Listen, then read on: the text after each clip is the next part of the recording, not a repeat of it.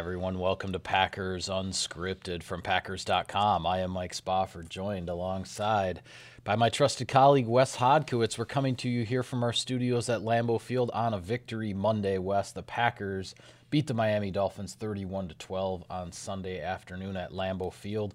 A lot of things to touch on with regards to this game, but we might as well start with running back Aaron Jones. Boy, what a day. 145 rushing yards, two touchdowns, career highs for him in both of those categories.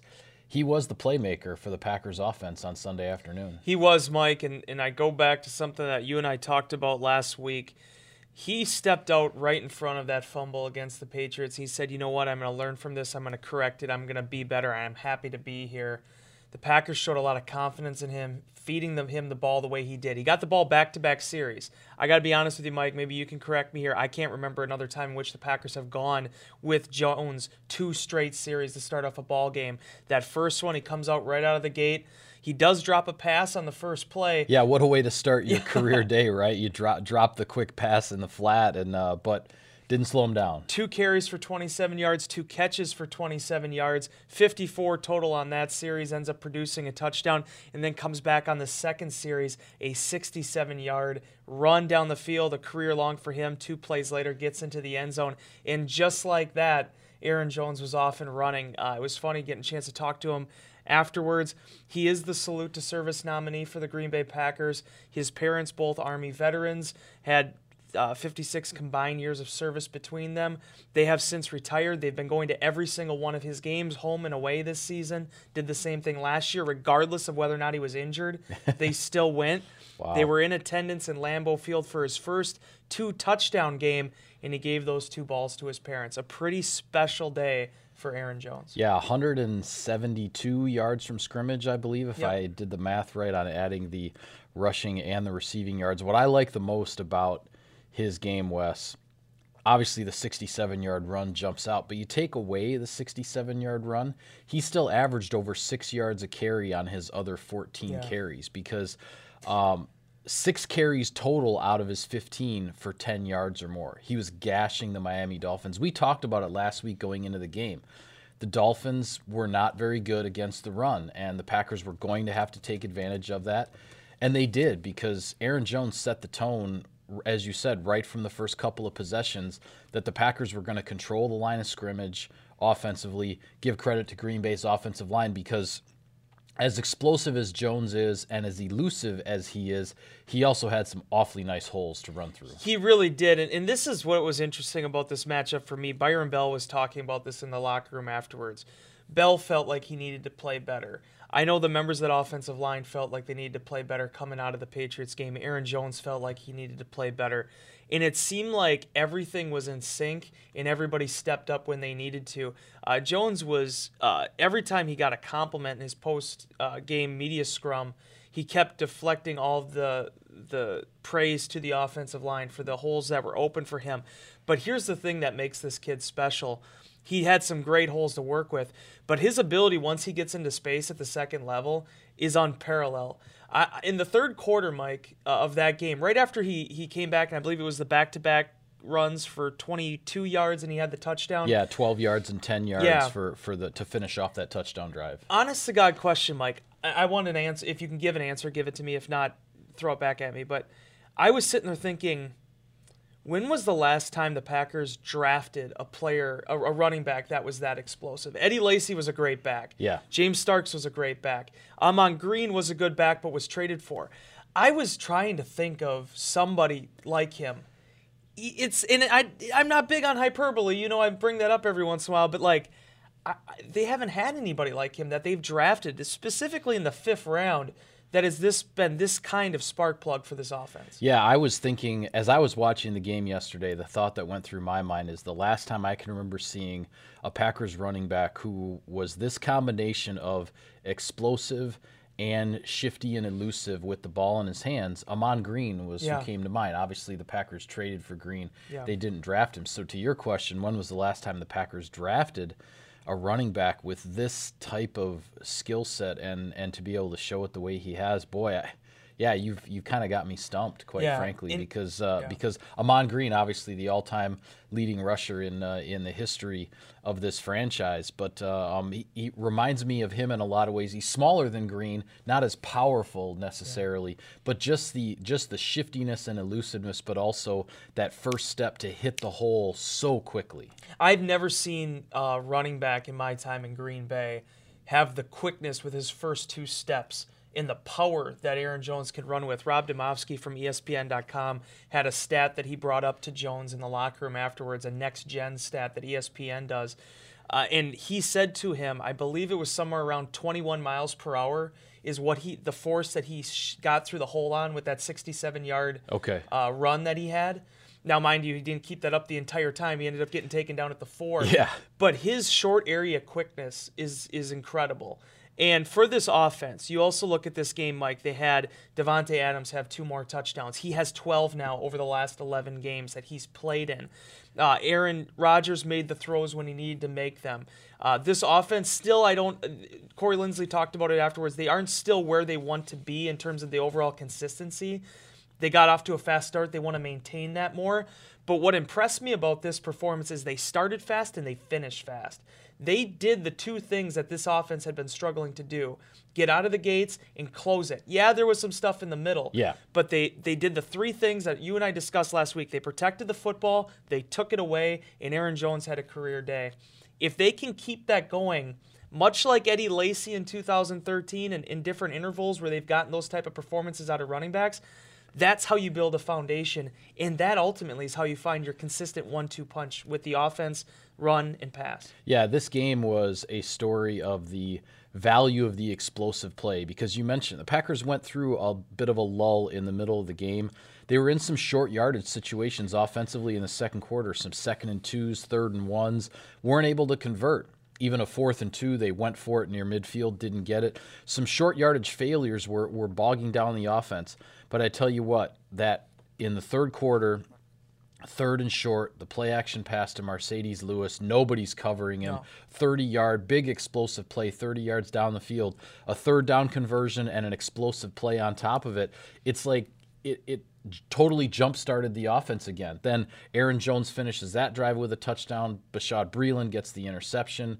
The Packers get another touchdown. I really thought the 30 yard catch and run by Marcedes Lewis when the Dolphins, quite frankly, just forgot about him Yeah. and, and left him all alone. I thought that was really the the turning point of the game because uh, because the Dolphins had worked their way back into it with their field goals. I tweeted this during the game too, and Marcedes Lewis talked about it throughout the summer about don't sleep on him. Yes, Right. I'm a blocking tight end, but if you go back and look at some of his explosive plays the last few years, last two years with Jacksonville, they were basically off of defenses just not quite taking in him into account. Yeah. And Yeah. he slides out. That was sort of the the look, sort of the the rope a dope. You keep him, you know. Okay, it's a running play. 89's yeah, in. 89's in the game. They're going to run the ball. They're going to run the ball. He leaks out, Yeah. and I swear, Mike, it- we're, we're taping this now on Monday morning.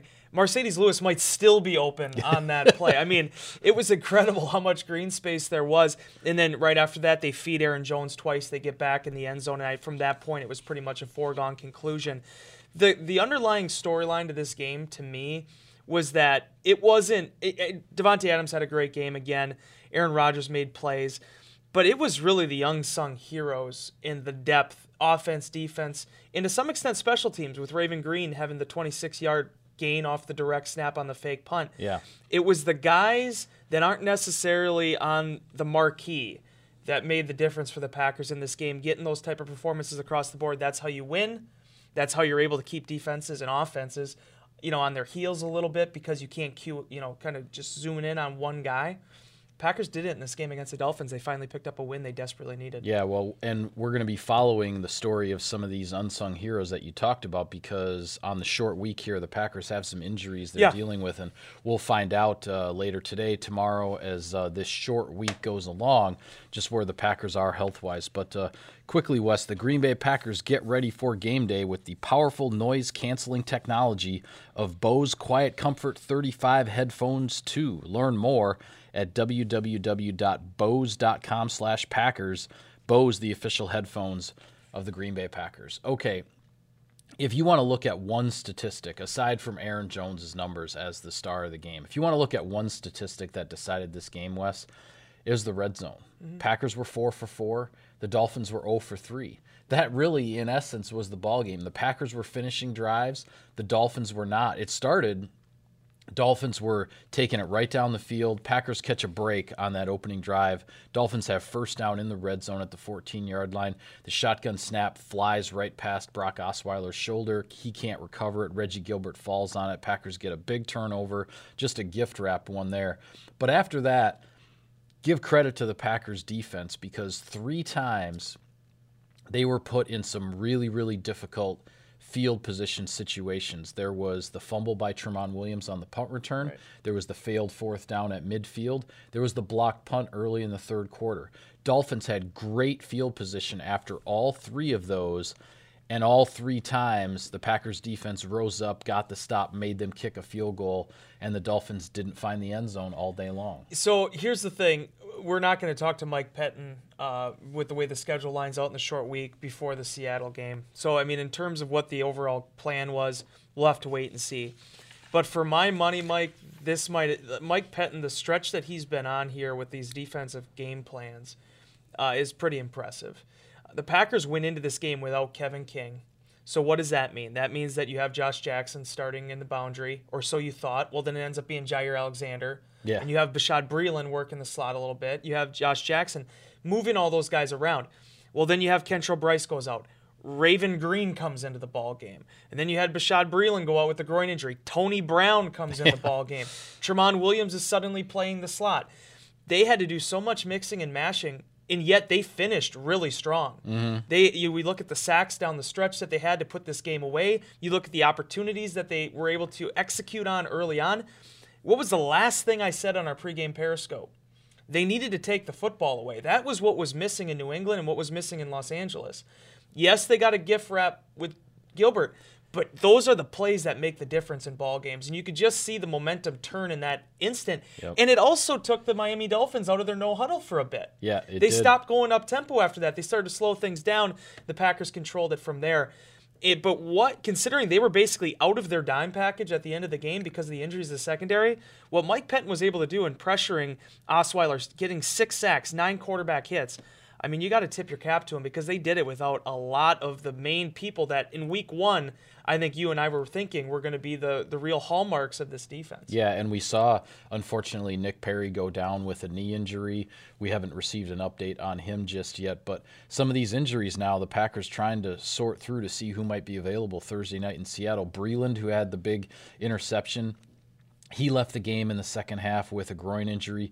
Jaire Alexander was being evaluated for a concussion, though he did speak to reporters to after reporters the game. After. So hopefully that's a good sign that he's actually not in the protocol. Normally, if you're in the protocol, you're off limits to the media. So we'll take that as a positive sign for now. Um, you mentioned Kentrell Brice going down with the ankle injury. It looks like the same ankle that he had the surgery on in the offseason and that he had re injured in training camp, but came back in a couple weeks from that. But uh, but again, we're on a real short week here with uh, with the trip to Seattle. So you said it, Wes. Raven Greene, Tony Brown, whoever, Tramon Williams moving around, playing different spots, whatever it takes here. The Packers and Mike Pettine have to put it together, and they have to do it quickly because uh, because let's face it, the Seattle Seahawks, they lost to the Rams yesterday. They are 4 and 5. This game is just as important mm-hmm. for them as it is for the Packers. Two teams in the NFC on the fringes of the playoff race, trying to, you know, kind of one one team trying to knock the other one out in a sense. Absolutely. The one uh, like underrated aspect too, I think of that game uh, with with um, you know on Sunday against the Dolphins was the fact that I think you got to tip your cap too to Josh Jones. And at the time I we were talking, I haven't had a chance to rewatch the game, but to my naked eye, it was pretty impressive what Josh Jones did because they still did run a lot of that dime look where you had him in the box with Blake Martinez. He had to play back safety. Uh, when Raven Greene comes into the game, well, then suddenly it's Greene, and then it ends up being Jones in some instances when Tramon has to go back down to the slot. Uh, they've needed those secondary guys that haven't played at all really until the last two weeks to step up. Jones did that. Raven Greene did that. Getting the sack, too, on a cover zero look in which Pettine – teased eight guys at the line of scrimmage, and you said, you know what? Sent the house. Let's send them all. Let's see what happens. In all three of the cornerbacks, yeah, that was on a third down and Yeah. got got the got the stop and, and knocked uh, them out of field position or Yep. out of field goal position as well. So I mean, Right. it's just it's those type of things that Pettine showed a lot of confidence in guys that have not really been on the field much, and you have to do that over the course of the season. That's how you get to where you want to be. To your other point, though, we're gonna have to see what this injury situation looks like for the Packers. You know, if if Perry's down, they're gonna need more sacks out of Kyler Fackrell. Now tied with Kenny Clark for the team lead with five. It appears like Blake Martinez got out okay with the the ankle issue that he had from last week. Antonio Morrison ended up having to play a lot down the stretch again due to the injuries at secondary. Those are the type of things that are going to happen when you get into week 11 now and on a short week. And they're going to need to be able to keep that up in a real hostile environment now in Seattle Yeah. on Thursday. All right, well, before I forget here, Wes, at home or here in the stands, we all know that Green Bay fans give it their all, and that takes a lot of energy. So grab a warm bowl of Campbell's Chunky Soup. Its meaty goodness fuels the greatness of Packers fans everywhere. Try the delicious classic chicken noodle soup. Just visit your local supermarket and ask for Campbell's Chunky Soup, official soup partner of the Green Bay Packers. A couple other stats I wanted to hit on. You mentioned one of them. Kyler Fackrell and Kenny Clark now leading the team, tied for the team lead with five sacks apiece. Yeah. They each get a sack on what was a, a six sack day. We also saw Raven Greene, Montravius Adams both get their first NFL sacks in this game. And Davante Adams, not a huge game in terms of the catches and the yards, but two touchdowns. He's got nine on the season here, Wes. He's he's leading the Packers. One of the league leaders. I didn't see exactly with what happened yesterday. Where second. is is he To second? Antonio Brown is 10. Antonio Brown is still ahead of him. Um, but many uh, but have they played Davante Adams here on the verge of his third consecutive double-digit touchdown season, if I'm not mistaken. Yeah. Right. Um, so uh, I tell you what, the uh, um, the way the way some things came together for the Packers yesterday. I know there's some health issues. There were some miscues on special teams that obviously are concerning, but the Packers played the kind of game they needed to play. They started out fast, they finished it strong. Now it's it's just hey, it it's on to Seattle and you roll the dice in a place that hasn't been kind to you, but uh, but the Seattle Seahawks they lost their last home Right. game there to uh, to the Chargers. Packers this this is the opportunity they've needed. They need to go to Seattle and get this. I one. hate throwing out the I word identity. I think it's an overused term in media, and I've been guilty of myself Sure. over the years.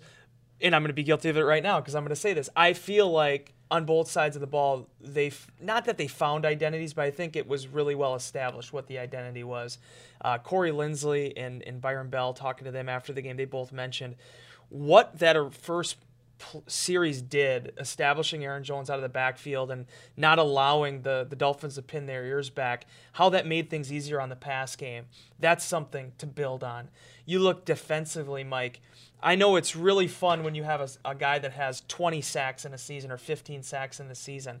It doesn't look like that's what this defense is going to be, though. Right. They're going to end up getting, you know, however many sacks they're going to get out of Kenny Clark, which is somewhat peculiar for his position. They're going to get a number of different guys at edge rusher. You're going to have a guy like Blake Martinez with four plus now at this point of the year. Mike Pettine is making those pieces work, whatever those pieces are on a weekly basis. They're a top 10 defense again right now after that game, moving up six spots this is what they need to do again on Sunday night. I said to you last week, and, and you wrote about it in your editorial. This is a huge opportunity. You can look at everything that happened against New England in LA, and you can belabor it, and you can talk about what went wrong, whatever. But the fact of the matter is, you have two games in a span of five days. That is a season defining stretch. Yep. You pick up those two wins, things starting suddenly start to look a little different for you now going into this final stretch and seeing what December is going to look like right now for the Packers. Yep. This is a big opportunity now in Seattle. You took care of the first half of business. Now it's the second. Yeah, Packers have a chance to get back above 500 for the first time since the victory over San Francisco right before the bye. Packers 4 4 and 1 right now. You get this one against Seattle. I know easier said than done, but you get this one against Seattle, you get to 5 4 and 1. Then you're watching over the weekend as either the Bears or the Vikings will pick up their fourth loss because they're Oh, playing yeah. they're pl- yeah. Well, yeah. but I'm not going to get into that. One of them theoretically is Yeah. going to get a fourth loss Bears uh, beating the Lions yesterday to get to six and three. The Vikings on there by they're at five three and one. So if you if you get out of Seattle and you're still sitting at four losses, and then one of those two teams ahead of you takes their fourth loss, it's it's right there for the taking. I don't want to make this into Green Bay versus Seattle with all the history that they have there. Right. As I mentioned in inbox right. a couple days ago, I think there's 12 or 13 combined players on both teams that were actually on the field during the the Fail Mary game. But I'm not going to also act like this isn't an opportunity for the Packers to get a little bit. I, I don't want to call it revenge, but maybe just a shot of confidence a little bit, being able to go into CenturyLink. The Packers have actually had Seattle's number for the most part, particularly when they've been playing here the last couple years. Yes. But CenturyLink's been kind of a different animal. Mm-hmm. But if you're able to win on the road on a short week, yes, this is a really tough call for the Packers having to go from Green Bay, Wisconsin, all the way to Seattle. And when you haven't won a road game when you haven't won so a road far game, this year, you've got to get this first one. But the Rams are traveling too. You know, they had to make, you know, they had to go down to LA and they went back up and they're on a short week. They have the flight too. And maybe not as long, but there's still some considerations there. I'm really interested to see what this looks like because I think a lot of times it doesn't always come down to preparation with these games. Sometimes it's a little bit of luck, sometimes it's a little bit of health. And I think really, if you can get off to a fast start against Seattle, take that crowd out of it early on. We'll talk about them in a couple days, in you know, the upcoming days. But I think that that is really going to be a big thing for the Packers, doing what they did at Lambeau Field and now taking it on the road. Yeah, that's that. That's what it comes down to: is take take it on the road and get that first road win of the year. So with that, we're going to call it a wrap on this edition of Packers Unscripted. Be sure to follow all of our coverage of the team on Packers.com on Twitter. He's at Wes Hod. I'm at Mike Spofford at Packers for the team account. Thanks for tuning in, everybody. See you next time.